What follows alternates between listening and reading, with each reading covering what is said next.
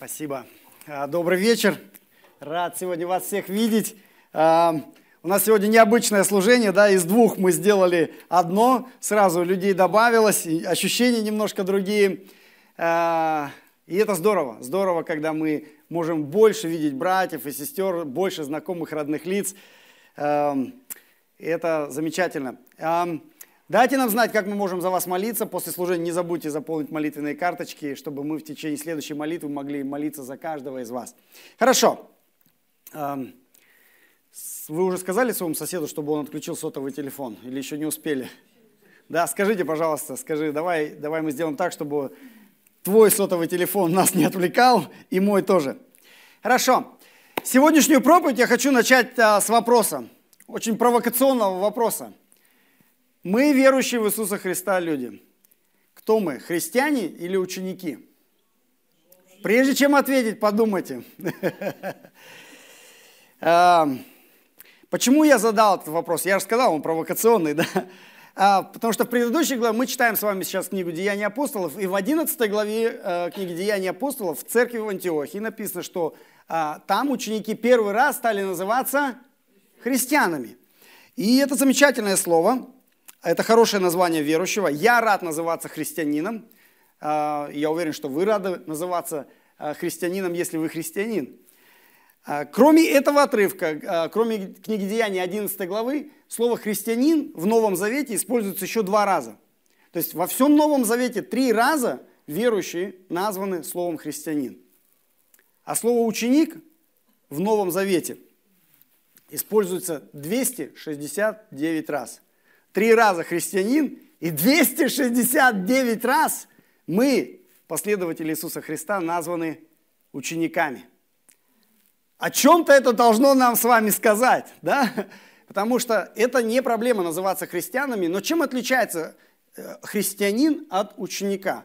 Христианин – это вопрос статуса. То есть это тот, кто ты есть. Это ты, когда ты принадлежишь Христу. Да? То есть он описывает твой статус твое положение перед Богом. Ты спасен в Иисусе Христе. А ученик описывает процесс, твою жизнь, твой прогресс, твое преображение. То есть, если сравнить э, с ребенком в семье, то когда ребенок рождается в семье, он становится сыном отца. Это его статус. Понимаете, да? Но его рождение – это не смысл его жизни, и это не цель его жизни. Его рождение – это только первый шаг во всей его жизни. Он стал сыном отца, у него теперь есть отчество, у него теперь есть фамилия, но это не конец его жизни, это только начало. Теперь ему нужно жить в доме своего отца, узнавать свою семью, узнавать своего отца и слушать, слушаться своих родителей. То есть это процесс в течение всей его жизни. То же самое у нас в христианстве. То есть нам не нужно путать наш статус с нашим с нашей целью в жизни. То есть мы родились Богу, свыше, слава Богу, но это не конец пути. Да? То есть это только самое начало, первый шаг. Дальше, как ученики, как ученики Иисуса, мы с вами каждый день развиваемся, узнаем больше Бога, лучше прославляем Его. Так это должно быть у учеников. Это не каждый день в нашей жизни, это не каждый день в моей жизни так, но так должно быть, если мы ученики. А мы ученики, потому что Писании, я уже сегодня сказал, 269 раз мы названы учениками. А, и это касается всех христиан. Это не значит, что ученики это какие-то избранные, те, которые идут там куда-то лидеры, или те, которые в семинаре идут. Нет, все верующие в Иисуса Христа являются его учениками. И в сегодняшнем отрывке, в сегодняшнем тексте мы прочитаем, и мы увидим, насколько это важно. Мы продолжаем с вами читать книгу «Деяния апостолов». Сегодня у нас 14 глава. Будем читать с 21 по 28 стих. Давайте откроем Священное Писание и прочитаем. «Проповедовав Евангелие всему городу и приобретя довольно учеников, они обратно проходили Листру, Иконию и Антиохию, утверждая души учеников, увещевая пребывать в вере и поучая, что многими скорбями надлежит нам войти в Царствие Божье. Рукоположив же им пресвитеров, каждой церкви они помолились с постом и предали их Господу, в которого уверовали. Потом, пройдя через Писидию, пришли в Памфилию и, проповедовав Слово Господне в Пергии, сошли в Аталию. И оттуда отплыли в Антиохию, откуда бы а, преданы благодати Божией на дело, которое и исполнили. Прибыв туда и собрав церковь, они рассказали все, что сотворил Господь с ними, и как Он отверз дверь веры язычникам. И пребывали там немалое время с учениками. Аминь. Вот что нам сегодня говорит Слово Божье. А, в сегодняшнем отрывке три раза, три раза в сегодняшнем коротком отрывке а, верующие в Иисуса Христа названы учениками. Мы видим это с вами в 21 стихе, 22 стихе и в последнем 28 стихе одно и то же слово – ученики. А, весь этот отрывок нам говорит о важности ученичества. В этом отрывке мы видим приоритеты ученичества, мы видим способы ученичества, путь ученичества, цель ученичества, силу ученичества и место для ученичества. Давайте подробнее посмотрим на эти э, составляющие и потом подумаем, почему это важно для нас.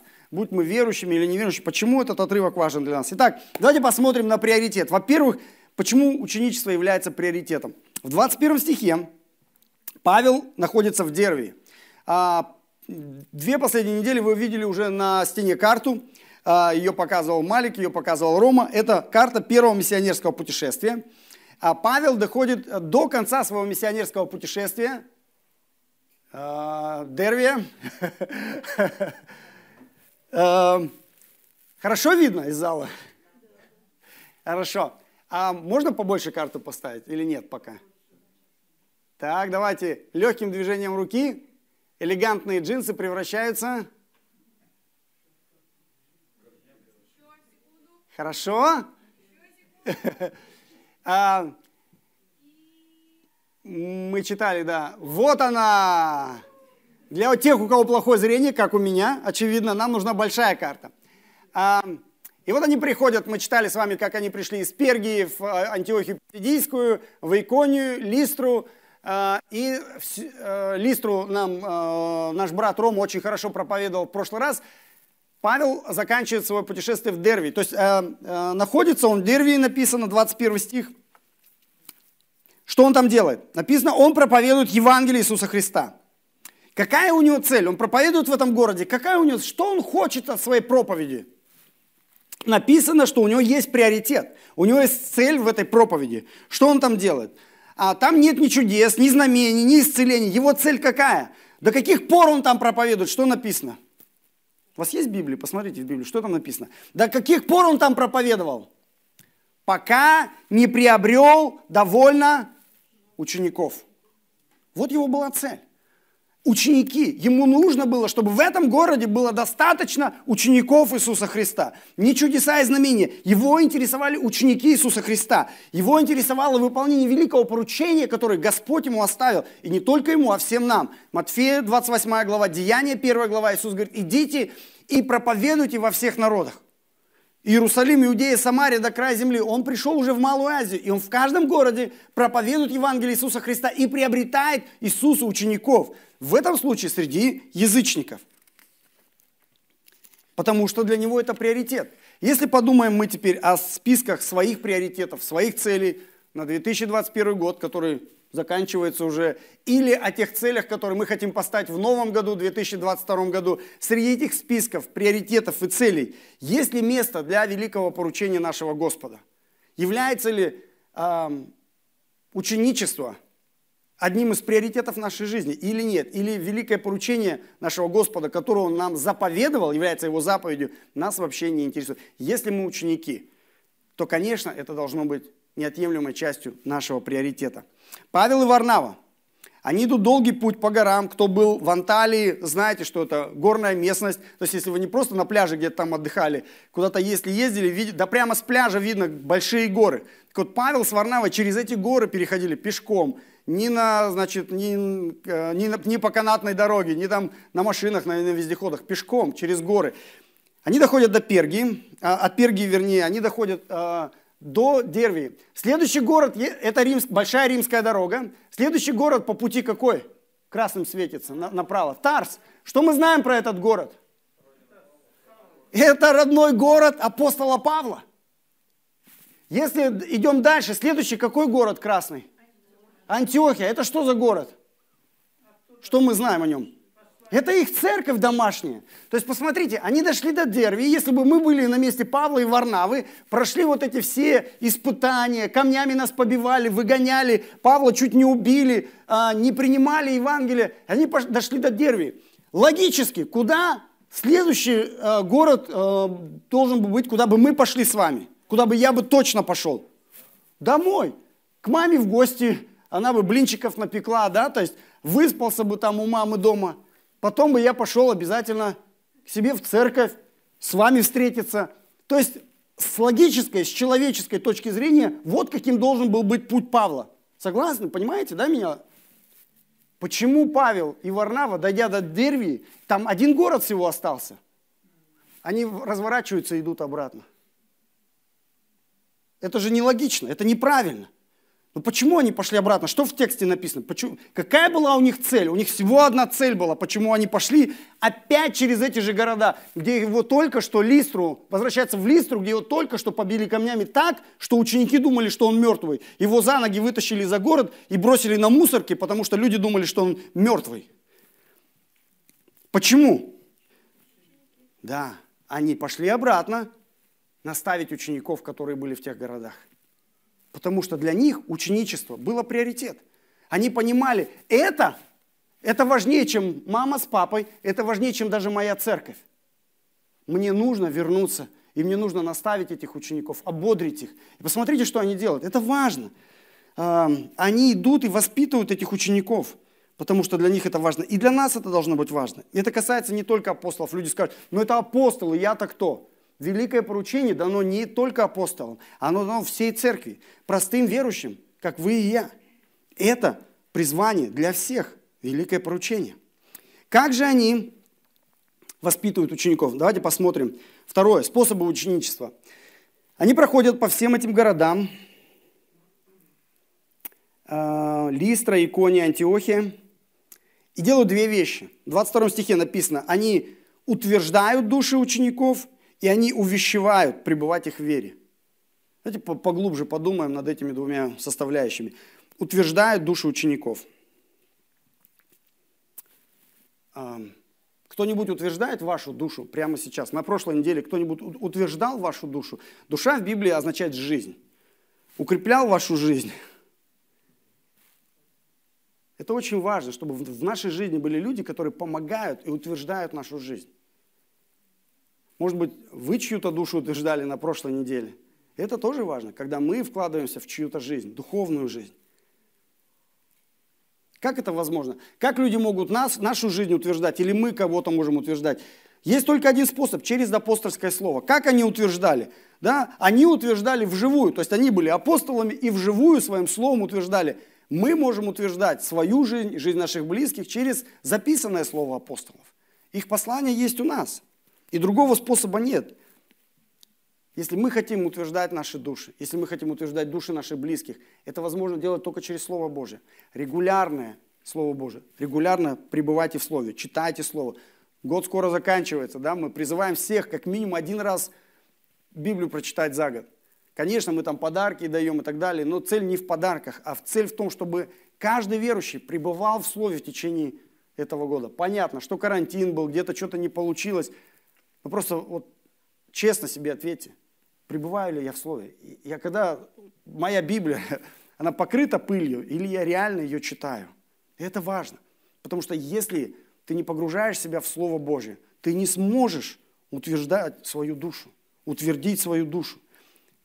Чтение слова регулярное, да, размышление над этим словом, погружение в слово, изучение слова, заучивание наизусть слова. То есть это все стандартные христианские духовные дисциплины, без которых ты не сможешь жить как ученик Христов. И, конечно, применение этого слова, то, что ты прочитал, живи этим словом. Нет другого способа утвердить свою душу и душу наших близких. Итак, они, написано в 22 стихе, утверждали души учеников. И второе, что они делали, они увещевали пребывать в вере.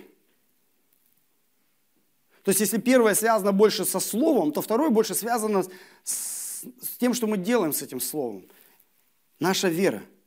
Кто вас увещевает? На прошлой неделе кто-нибудь увещевал вас пребывать в вере? Да? Как нам нужны такие люди? Как нам нужны люди, как нам не хватает людей, которые не просто придут в нашу жизнь и будут критиковать и тыкать вас, а просто поймут, что иногда у каждого из нас кончается бензин, и крылья опускаются, и нам нужно, нам катастрофически не хватает людей, которые придут в нашу жизнь и будут увещевать нас пребывать в вере, будут поддерживать нас а не критикой, а ободрять и, и говорить, пребывай в вере до конца, иди с Иисусом до конца. Трудно сейчас, болезни, какие-то финансовые трудности. Пребывай в вере до конца. Господь верен. Будь с Ним до конца. Вот такие люди нам нужны. Такими людьми мы должны быть для других людей, для наших близких, для братьев и сестер. То есть мы должны пребывать, увещевать, пребывать в вере. Эм, это важно. Два, две этих составляющих. Утверждать души учеников и увещевать, пребывать в вере. Эм, легко ли это будет? Легко ли быть учеником Иисуса Христа? Павел идет по всем этим городам и говорит, вот что я вам хочу сказать. Если вы будете учеником Иисуса Христа, у вас все будет здоровье, успех и деньги. Так он говорит в 22 стихе. Что написано? И он говорил им, многими скорбями, многими скорбями надлежит нам войти в Царствие Божие. Он никому не обещал э, джекпот, он никому не обещал там черную пятницу, 11.11, скидки, распродажа. Все будет у вас хорошо. Он никому этого не обещал, потому что это неправда. И потому что Иисус никогда такого не обещал. А что а Павел говорит? То, что он испытал на своем опыте – и то, что он честно передает ученикам Иисуса Христа. Он говорит, вы войдете в царство не в, не в здоровье, в деньгах и в успехе, а вы войдете в царство многими скорбями, трудностями, болезнями, конфликтами, ранами. Вас даже камнями могут побить.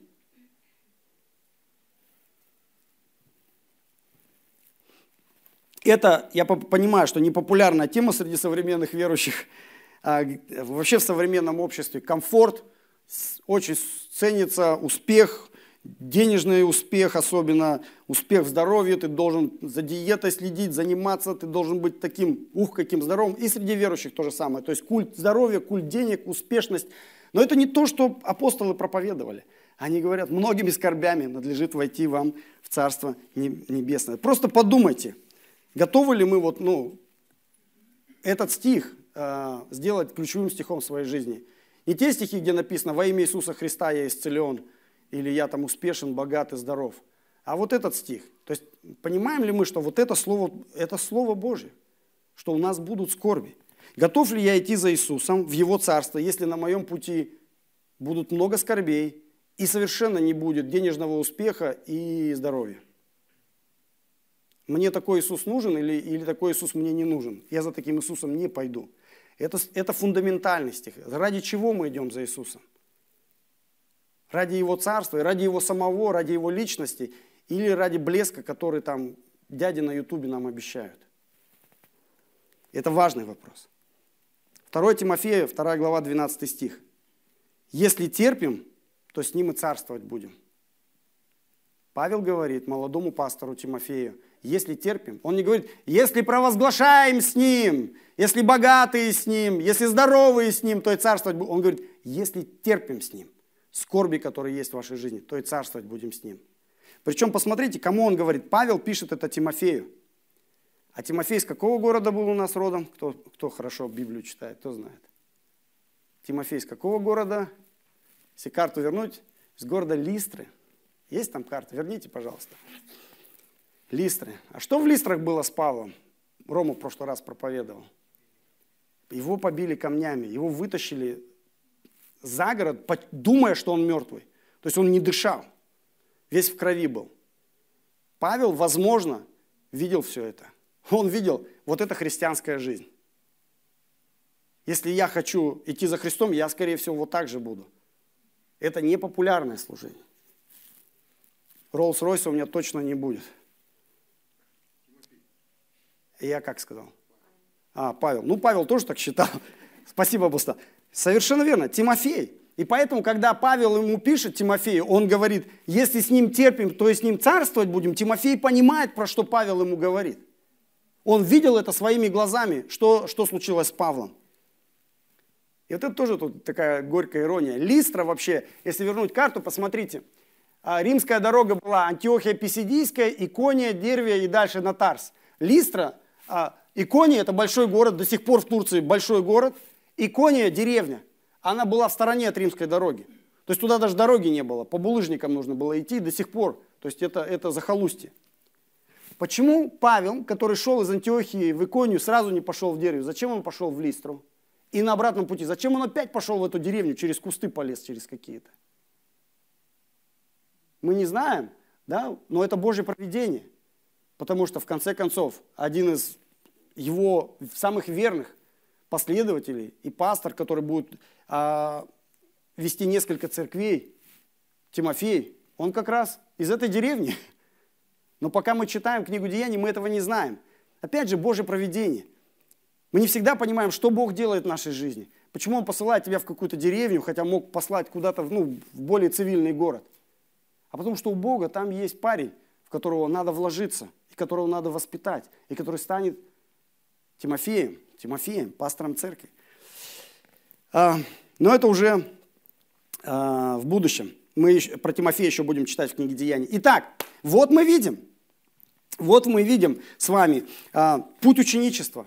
Путь ученичества – это не путь славы, это путь многих скорбей. Четвертое – цель ученичества, в 23 стихе. Давайте подумаем, какая конечная цель ученичества? Какая конечная цель ученика, любого ученика, не только в христианстве?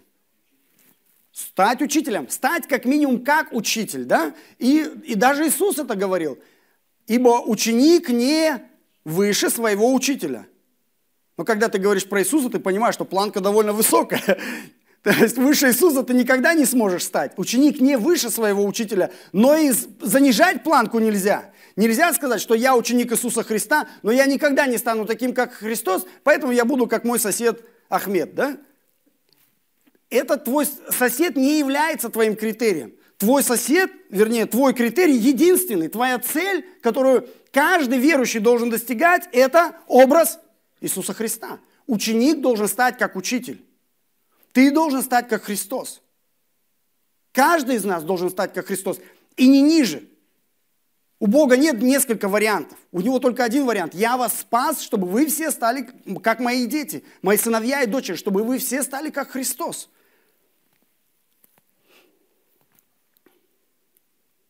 И Павел а, видит таких людей. Он ставит лидеров церкви. Откуда он взял этих людей? Написано, что он стал рукополагать лидеров церкви. Где он их взял, этих лидеров? Он дал объявление в газете и говорит, я ищу а, лидеров церкви. Вот характеристики лидеров церкви. Если вы такой, приходите, я вас поставлю лидером церкви. Где он их взял, этих лидеров церкви?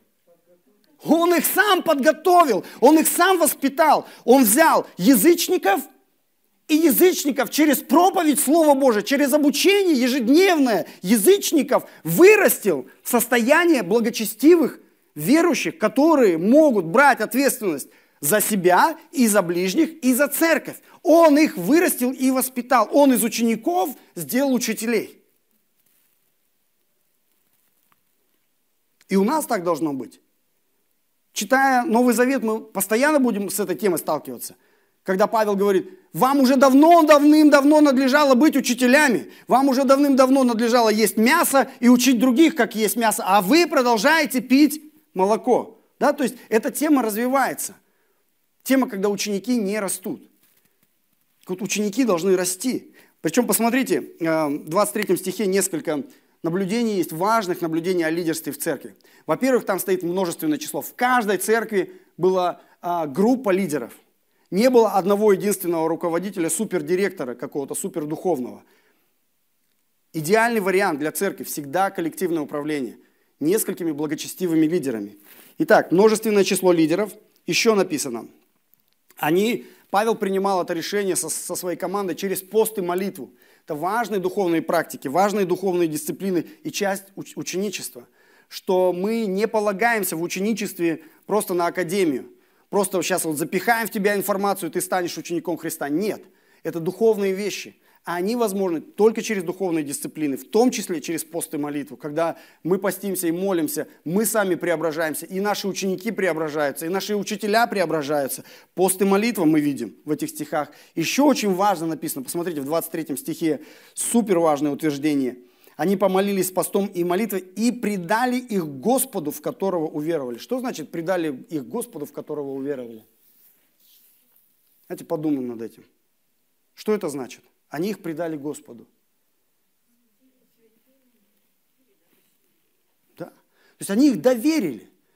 Да, то есть а процесс ученичества – это во многом вопрос доверия Богу. Потому что нет ни одного же совершенного человека. Я смотрю на вас и понимаю, что вы несовершенные люди сидите в зале. А вы смотрите на меня и знаете вы, что про меня думаете? Что это несовершенный человек стоит на сцене. И вы правы.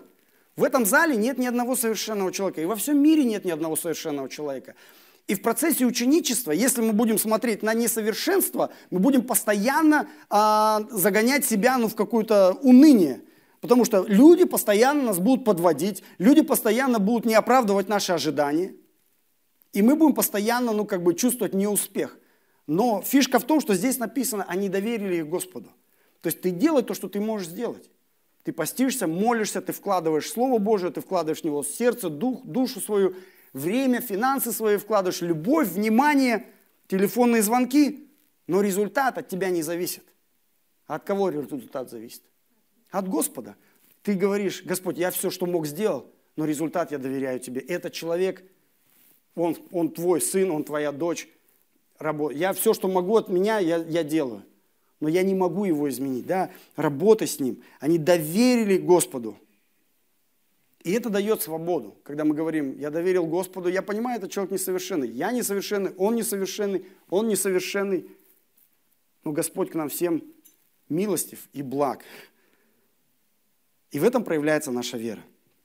Ученичество – это процесс. Да, мы уже сказали, а, процесс, когда Бог берет нас, язычников, и делает из нас образ и подобие Иисуса Христа.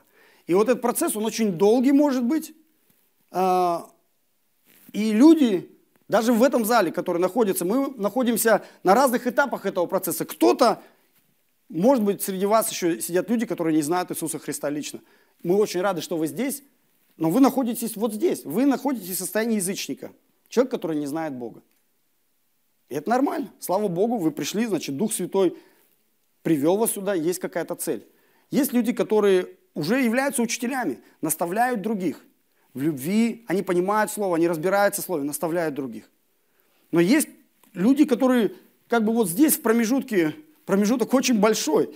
А, и нужно понимать, что это процесс, длиной в жизнь. Вот просто сейчас задумайтесь, на этой шкале вот от язычества до э, образа Иисуса Христа, где вы находитесь? Прямо сейчас, вот срез сделайте себе такой экзамен, проведите, где я сейчас нахожусь? Вот в моем духовном процессе. Здесь, ближе сюда, где-то посерединке или ближе сюда уже. И как долго я уже нахожусь в этом состоянии? Я прогресс вижу за последний год. Я вижу вообще духовный прогресс, как ученика Иисуса Христа. Есть какие-то цели, которых я достиг в этом году, как ученик Иисуса Христа? Совершил ли я призвание, к которому меня Господь призвал? Вот это важное понимание, то, что ты не можешь перейти в следующий класс до тех пор, пока ты не поймешь, в каком классе ты находишься. Надо определиться, где я сейчас нахожусь, как долго я здесь собираюсь сидеть и куда я дальше собираюсь идти. Нам всем нужно учиться. Большая проблема среди верующих э, – это э, духовная гордыня. Люди пришли в школу в первый класс, выучили А, Б, М, выходят и говорят, я все знаю! Среди верующих такое распространенное они говорят, представь, если ты напишешь м-а, м-а, это будет мама. Я теперь все знаю во всем белом свете, мне больше нечему учиться. Нет, извини меня, есть еще «Война и мир», есть Достоевский. М-а, м-а, это нормально, но это только первый шаг. К сожалению, куча верующих застревает на этом м-а, м-а. Им дали вот как бы, ну, три слова, четыре стиха выучили наизусть и живут вот в этом состоянии всю жизнь. Это трагедия. Э, э, э, это трагедия вдвойне печальная, когда они думают, что они все знают. Я 20 с лишним лет учусь, толстые книжки читаю по богословию. Я могу сказать, что мне еще до того, чтобы все знать, до Москвы пешком. Некоторые на меня обижаются. Так ты давно уже должен был все уже выучить. Невозможно, Бога невозможно выучить. Мы с вами будем в Царстве Небесном, вечность. Будем познавать глубину Божию и никогда во всей полноте не познаем. Настолько глубин, настолько глубокий характер Бога, глубже всей Вселенной, шире всей Вселенной. Поэтому начинайте сейчас этот процесс. Перейдите с МА, МА, может быть, во второй класс уже пора перейти. Уже что-то там Саша мыла раму, да, или что там у нас во втором классе учат. Не сидите, на, даже если вы сидите, не, не обманывайте сами себя, что вы все знаете. Знаете, больше узнавайте. А, нам нужно, да, ставьте цели в этой сфере. Чего вы хотите до конца этого года? А что вы хотите, как ученик Иисуса Христа? Какого развития вы себе хотите? И практикуйте духовные дисциплины. Потому что духовные дисциплины говорят нам, во что мы верим на самом деле. Нужно знать ваши духовные, но нужно знать не только духовные, нужно знать Библию. Почему? Потому что это является основой нашей веры. Нет другого. Да? То есть на основании апостолов и пророков мы строим духовный дом. Апостолы и пророки. Все, что нам записано Слово Божие. Но э, очень важно знать не только Библию, очень важно знать богословие. Что такое богословие? Для многих это какой-то термин, который сразу э, в скуку нас вводит. Но если подумать, что такое богословие? Это теология, это знание Бога. Мы же хотим знать Бога, в которого мы верим. Хотим, мы хотим его глубоко знать, хорошо знать, мы его любим. Ты не можешь любить искренне того, кого ты плохо знаешь. Есть раньше, помните, я не знаю сейчас вот как э, в советское время картинки э, всяких актеров были там, люди собирали, коллекционировали. Вот новая пока это молодежь, наверное, не знает, не застал. Но вот люди влюблялись. Это были вот иконы советского э, кино и театра. Ну реально, как ты можешь любить, если ты не знаешь? Это просто картинка. Ты же не знаешь характер этого человека. Может, он подлец, может, он алкоголик какой-то. Ты не знаешь его. Вот часто люди любят Бога вот так. У них есть какая-то картинка Бога, и они говорят, вот это Бог, мы его любим. Ты его знаешь? Ты знаешь его характер? Ты знаешь, как он решение принимает. Или ты нарисовал себе удобного Бога, в которого ты думаешь, что ты веришь. И этого достаточно. Недостаточно. Тебе нужно знать Бога, тебе нужно изучать богословие, тебе нужно знать Бога, в которого ты веришь. Как, когда, когда ребенок рождается в семье, знает ли он папу и маму, этот новорожденный ребенок? Знает. Он на каком-то уровне знает папу и маму. Он знает голос папы и мамы. Он 9 месяцев в утробе слушает папу и маму, как папа с ним молится, как мама ему песни поет.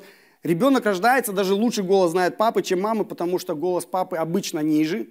И э, в утробе э, низкие частоты лучше слышно, чем высокие. Поэтому голос отца он даже лучше знает, чем голос мамы.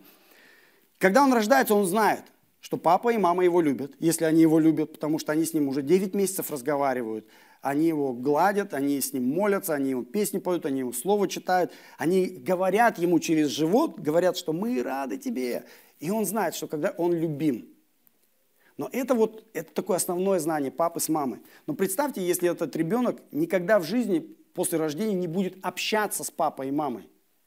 Что будет через 20 лет с этим ребенком? Он даже, может быть, вот просто поселите его в один дом, но скажи, не общайся с папой и мамой, 20 лет не общайся. Это будет нормальная семья? Нет. Он их будет даже, может быть, видеть. То есть какая-нибудь стеклянная стена, да, какой-нибудь эксперимент страшный поставить за стеклянной стеной. Он даже, может быть, будет их видеть, но он их не будет знать. Почему? Потому что он никогда с ними не общался. Он не может их любить, потому что он не знает этих людей. Часто такое происходит в жизни верующего человека. Он рождается, и он говорит, да, я люблю Бога, Он меня любит, Он меня спас, Иисус за меня умер, классно, все. И дальше что? Это хорошо, но это первый шаг. Дальше общайся со своим отцом. Если ты хочешь любить его, развиваться в отношениях, ты должен узнать его, глубину его характера, глубину его сердца, как он принимает решения. Даже те решения, которые тебе непонятны. В Библии, если ты честно читаешь Библию, есть много вещей, которые тебя должны загонять в шок от того, что Бог делает или говорит. Богу не стыдно. Бог может с этим разобраться, а ты с этим можешь разобраться – прийти к Отцу и сказать, Бог, я не понимаю, почему ты вот здесь вот так говоришь, почему ты здесь вот так сделал, это непонятно для меня, объясни мне, разбирайся с этим. Пусть твои мозги шевелятся, пусть у тебя будут вопросы к Богу, задавай. Он не стесняется твоих вопросов, как отец не будет стесняться вопросов ребенка. У него есть ответы, если ты готов их слушать. Но тебе нужны эти отношения с Богом, тебе нужна эта близость с Ним. Развивайся в богословии. Нужно расти, нужно учиться всю жизнь. Хорошие книжки читать, толстые книжки читать, дяденек, которые знают иностранные языки, греческий, иврит знают, которые хорошо тебе, а, не просто как это популярное христианство, где ничего не напишем, главное побольше книжек продать, и чтобы побольше меня на ютубе посмотрели, а чтобы в глубину тебе уйти. Не стыдись этого, расти. Знаете, вот а, врачи есть у нас, медики какие-нибудь, есть, вот, да, а, Медики дольше всего, вы знаете, дольше всего учатся в, институте. Сколько лет надо, чтобы на врача выучиться? Сколько? Погромче скажи. 12. 12 лет. Я не знаю, правда или неправда, но брат верующий, он не врет. 12 лет нужно учиться на врача. Даже когда вы выучитесь 12 лет, вы думаете, это все? Каждый год, каждый год им нужно повышать свою квалификацию врачам. Почему так серьезно относятся к профессии врача в нашем мире? Почему? Потому что от них зависит человеческая жизнь. Самое ценное – человеческая жизнь. Поэтому они 12 лет учатся, поэтому они всю жизнь потом учатся. А мы с вами. Разве от наших решений и от нашего служения не зависит человеческая жизнь? Не только в этом мире, а в вечности. Разве мы имеем право быть пассивными и говорить, да, я все уже знаю, не буду ничему учиться? Мы должны учиться всю жизнь с вами, дорогие мои. Потому что от нас, от того, что мы знаем, от того, что мы практикуем, от того, что мы верим, зависят человеческие жизни. Кальвин сказал, что истинная мудрость заключается в знании. Знании Бога и знании самого себя – Хочешь быть мудрым человеком, тебе обязательно нужно каждый год, каждый день больше познавать Бога и больше познавать себя. Кто ты такой?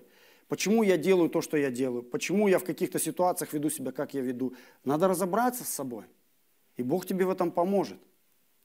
Вот эти вот моменты очень важны. И это, это на всю жизнь. То есть невозможно какой-то семинар посетить по а, какой-то популярной психологии и сказать, а я все разобрался. Нет.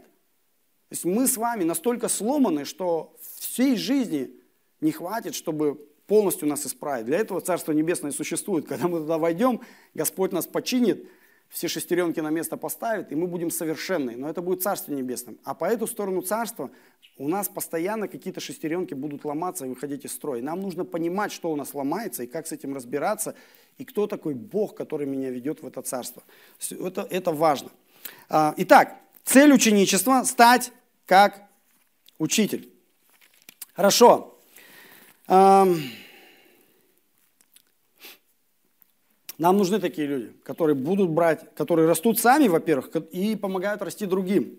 Это люди, которые будут брать ответственность а, и лидерство в семье, а, в домашней группе, в служении, в церкви, в обществе, в котором мы живем. Нам нужны ответственные люди – причем ученичество в первую очередь трансформирует самого наставника. Посмотрите, когда Павел и Варнава пришли к себе в церковь и стали отчитываться перед церковью, посмотрите, что он говорит.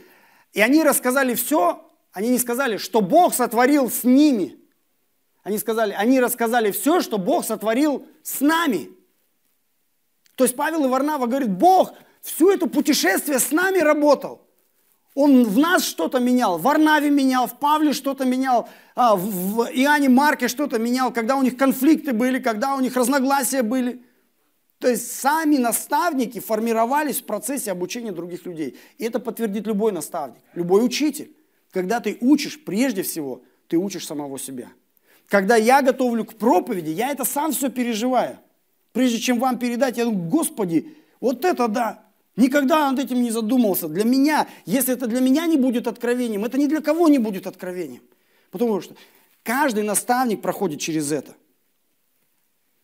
Если этого не происходит, если ты кого-то учишь на таком уровне, что это не трогает тебя, ты пропускаешь самую важную, главную часть наставничества. Твою трансформацию. Хорошо, пятое. Сила ученичества. Как же нам всех этих людей изменить? Можем ли мы кого-нибудь изменить? Нет. Как бы жена не хотела изменить своего мужа, она не сможет его изменить. Как бы муж не захотел изменить свою жену, он не сможет их, ее изменить. Дети не могут изменить родителей, родители не могут изменить детей. Мы не можем изменить своих соседей, мы не можем изменить своих учителей. Это не в наших человеческих усилиях. Даже сам человек не может измениться, если захочет. Мы, только что прочитали в 23 стихе, мы доверяем этот процесс Господу. Мы говорим, Господь, без Твоей милости, без Твоей благодати, но это будет пустая трата времени. Нам нужна Твоя благодать, нам нужна Твоя милость. Сила ученичества, сила преображения в благодати Бога. Посмотрите, когда они пришли в свою церковь, 26-27 стих, что они говорят? Они написано, оттуда отплыли в Антиохию, откуда были преданы благодати Божией на дело. То есть, когда их церковь отправляла на миссию, они говорят, идите на миссию, делайте к чему, то, к чему вас Бог призвал, и пусть благодать Божья будет с вами. Потому что без Его благодати вы ничего не сможете добиться. Вы ничего, никаких, никаких покаяний не будет, никакого ученичества не будет. Благодать Божья только даст вам силу для вашего служения. И потом они говорят, и мы засвидетельствовали, что Бог сделал с нами. Это, конечно, они это все делали, но через них действовал Бог. Вот в этом сила ученичества. Если мы хотим быть эффективными наставниками, эффективными в вашем ученичестве, с вашими детьми, с вашими учениками, на вашей домашней группе, в вашем служении, вам нужна вера в благодать Божию, доверие Богу. И дать ему свободу, и дать ему возможность действовать в жизни этих людей.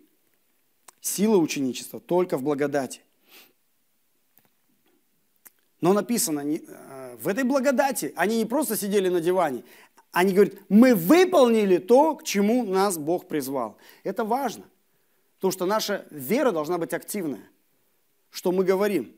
Да, я без Бога ничего не смогу. Но это не значит, что мне нужно сидеть. Мне значит, что нужно действовать вместе с Богом. Мне нужно действовать вместе с Его благодатью. Это хороший вызов для нас. После карантина, полтора месяца, полтора года мы с вами сидели. Пора нам подниматься и начать шевелиться. Ну и последнее, место ученичества. Павел и Варнава возвращаются домой в свою церковь, и они дают в церкви свои отчет о своем служении.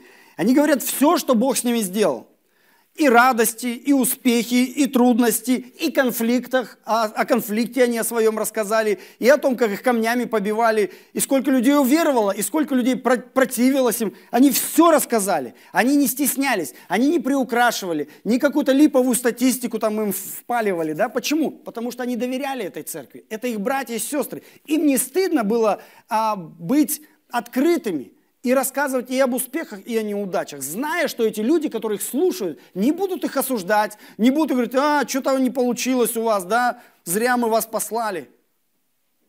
Это важно, чтобы в церкви, церковь была местом, сообществом, каумом, в которой люди ободряют друг друга. Да, посмотрите, они выслушали их. Это место для роста, для ученичества, для подотчетности, для ободрения – и для отдыха, и для восстановления сил. Они пришли из мира. Их там гнали, камнями били. Где им отдохнуть, если не в церкви? Вот почему для нас важно, когда мы каждый раз собираемся в церкви, каждый из вас работает в этом мире. У кого-то, может быть, легкая неделя была и успешная, но таких меньшинство. Большинство проходит через трудности каждую неделю, живя в этом мире конфликты, проблемы со здоровьем, проблемы с финансами. Куда идти? Где, где мне просто вот душой, духом, телом отдохнуть? Если это не церковь, то это трагедия. Потому что церковь, мы читаем, должна быть местом, где верующие могут просто быть сами собой, снять всякие маски с себя, перед братьями и сестрами рассказать, кто они есть на самом деле, не стесняясь, не зная, что тебя не забросают камнями, никто осуждать не будет. Мы все сломанные собрались здесь поддержать друг друга, отдохнуть и восстановить силы, потому что через полчаса мы с вами выйдем из этих дверей и пойдем обратно в этот мир. И там опять будет трудно. Может быть, не всегда будет трудно с физической точки зрения, но будет трудно со стороны искушений. Вас будут затягивать. Реклама направо-налево, живи как мы. Вот в чем смысл жизни. Легко ли? Нет, нелегко. Мне нелегко. Я уверен, большинству из вас нелегко, если вы честны перед собой. И если церковь не будет местом, где мы встречаемся, общаемся, молимся, поддерживаем, у нас подотчетность какая-то есть, брат, там, как дела? Как могу за тебя молиться? Искренне. То тогда зачем она вообще нужна, церковь такая? Церковь должна быть местом ученичества, искреннего ученичества.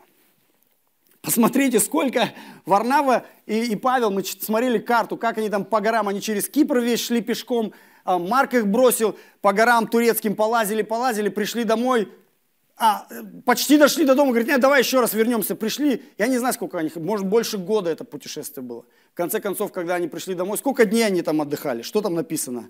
28 стих. И пребывает с учениками немалое время. Сколько надо, столько и отдыхай. Потому что Господь через тебя столько сделал. И это не конец. Мы же знаем, что после первого миссионерского путешествия Павла будет второе. Но для этого нужно восстановиться. Ты не можешь отдать больше, чем есть у тебя. Если твоя банка пустая, ты ничего не сможешь отдать. Наполни свой сосуд, прежде чем ты собираешься благословлять. Да, наполнись елеем Божьей благодати, шалома, мира, чтобы ты потом пошел и мог служить другим. И это важно в твоем служении. Церковь должна быть местом, где ты наполняешься. Потом, чтобы семь дней ты выливал этот елей, был светом и солью – а где зарядить тебе батарейки? Здесь. Заряжайся. Формируй такие отношения с братьями, сестрами. Договаривайся с ними. Если ты в пятницу приходишь, договорись, давай, может быть, в пятницу чуть пораньше, на 5-10 минут соберемся где-то в уголку на балконе, сядем, помолимся вместе, поделимся, как у тебя дела. Без всяких там вот глянцевых журналов, а искренне. Что происходит, какие конфликты у тебя, что у тебя со здоровьем, что у тебя с финансами – как могу за тебя молиться? Искренне, да, поддержите друг друга, ходить в вере, стоять в вере до конца. Итак, какой вывод? Мы с вами христиане или ученики? И правильный ответ – да, мы с вами и христиане, и ученики. Одно без другого невозможно. Мы и христиане, и ученики. Но мы должны понимать, что основное определение, которое дает Библия – о верующих людях – это ученик Иисуса Христа. Аминь. Помолимся. Господь Иисус, спасибо Тебе за сегодняшний вечер. Спасибо Тебе за моих дорогих братьев и сестер, которые пришли сегодня в церковь, в Твой каум, к Тебе. А, многие пришли с, с болью, с ранами, с обидами, каком-то конфликтном состоянии, может быть, в раздражении в каком-то, в непрощении. Ну, потому что куда нам еще, Господь, идти со всем этим багажом? Мы кого-то обижали, нас кто-то обижал. Мы были недовольны, нами были недовольны. Но мы здесь сегодня, Господь. И мы благодарны Тебе, что Ты принимаешь нас таких неуклюжих, сломанных, с поломенными шестеренками. И Ты любишь нас. И Ты здесь не для того, чтобы э, загнать нас в какой-то угол вины или в депрессию, но Ты хочешь ободрить нас, как своих детей, которые ошибаются и даже грешат, подбодрить нас, расправить наши крылья, чтобы мы шли дальше за Тобой всю следующую неделю, как Твои ученики. Если в этом зале есть еще люди, которые не знают Тебя, Иисус, лично, апостол Павел сказал, что Ты открыл двери для язычников. И эта дверь до сих пор открыта. И эта дверь Иисус Христос. Если в этом зале есть люди, которые до сих пор еще не вошли в эту дверь, прямо сейчас пусть они провозгласят имя Иисуса Христа, ибо всякий, кто призовет имя Господне, спасется. Я молюсь также, Господь, за тех братьев и сестер, кто уже спасен, кто уже находится на пути от язычества в Твое Царство, под Твоим руководством, чтобы никто из нас не довольствовался только статусом. Это замечательная привилегия называться именем Христа, быть христианином, но это статус, это не наша жизнь, и это не наша цель. Наша цель – стать такими, как Ты, преображаться в Твой образ и подобие – Пусть это будет приоритетом для нас. Пусть это будет приоритетом для наших близких, чтобы мы могли помогать им. Мы молимся, Господь, чтобы в нашей жизни были люди, которые будут утверждать нас и увещевать нас, но также, чтобы и мы могли утверждать и увещевать наших близких. Помоги нам не прятаться от скорби, потому что многими скорбями надлежит нам войти в Царство Небесное. Так жили верующие до нас, так будут жить верующие после нас. Но помоги нам помнить, что в этих скорбях Ты проходишь эти скорби вместе с нами. Когда Павла побивали камнями, он не выпал из Твоих рук. Его побивали камнями, когда он находился в Твоих руках. Помоги нам помнить это, что какие бы скорби ни приключались в нашей жизни, мы всегда будем в Твоих руках, и Ты будешь верно держать нас – и будешь эти скорби преодолевать вместе с нами. Господь, дай каждому из нас возможность расти духовно и желание расти духовно, чтобы не просто быть учениками, но и стать учителями в своей домашней группе, в церкви, в обществе, в котором мы живем. Научи нас, Господь, доверять Твоей благодати в этом процессе, потому что мы не можем изменить ни себя, ни наших близких но только благодать Твоя, сила Твоя. И нам нужна, конечно, церковь, потому что церковь – это храм Божий, это семья Божия, это наша поддержка в этом мире, в котором мы живем. Благослови. Доверяем Тебе во имя Иисуса Христа. Аминь.